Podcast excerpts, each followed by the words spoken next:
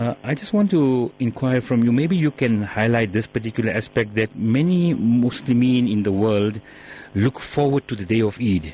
And uh, many of them feel that if the moon is sighted tonight, it's going to be very, very exciting.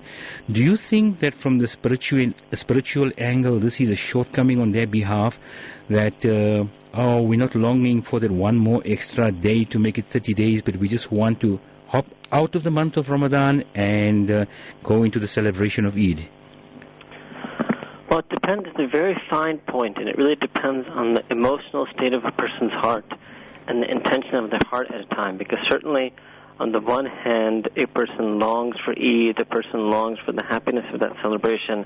Anybody who is engaging in any task longs for that success, longs to complete and pass their task.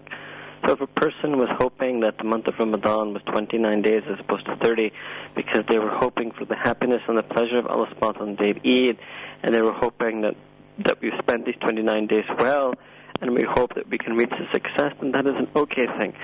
But that should also be coupled with a sadness at the departure of Ramadan and missing the barakat of Ramadan and being, although we're hopeful of Allah Ta'ala's mercy, at the same time being a bit scared about ourselves, whether we will be able to survive without the barakat and mercies of Ramadan. So if it was in that sense, it would be okay. If, however, there was a person who felt sick of Ramadan, they were tired of Ramadan, they just wanted Ramadan to end and be over with, then obviously that is not a good feeling, right? And that shows that we did not have the value and love for that month that we should have had uh, in our heart.